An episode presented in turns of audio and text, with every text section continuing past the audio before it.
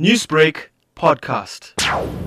There's been a lot of relief, but also a lot of distress because for many people it's already too late. Many have already lost their jobs or lost their businesses.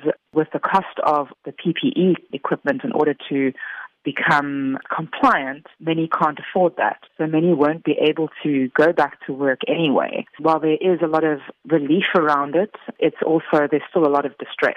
So, Sam, is there any sort of relief or reprieve for salon owners? There isn't much at all. Besides the payment relief that salon owners have applied for, there's not much in terms of funding. People don't qualify for loans or anything like that because their businesses have shut down. And with the nature of the industry, because many people are freelancers or independent contractors, they rent space inside other businesses. And because of that, they haven't been able to um, apply for UIF or any other benefits in order to sustain themselves.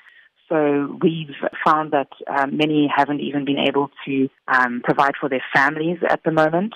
And there's been an outcry in terms of them applying to soup kitchens for food parcels.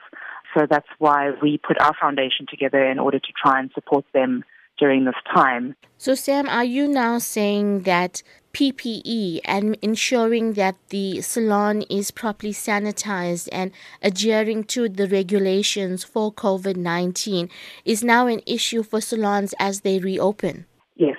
The environment is already very sterile. And while there are many protocols already in place, it's the fact that there are additional requirements such as the screens for reception desks and additional masks and gloves and things like that. The ongoing costs of restocking sanitizers and, and things like that is going to cost a lot more than people originally anticipated. So, what hope is there for the industry as it reopens?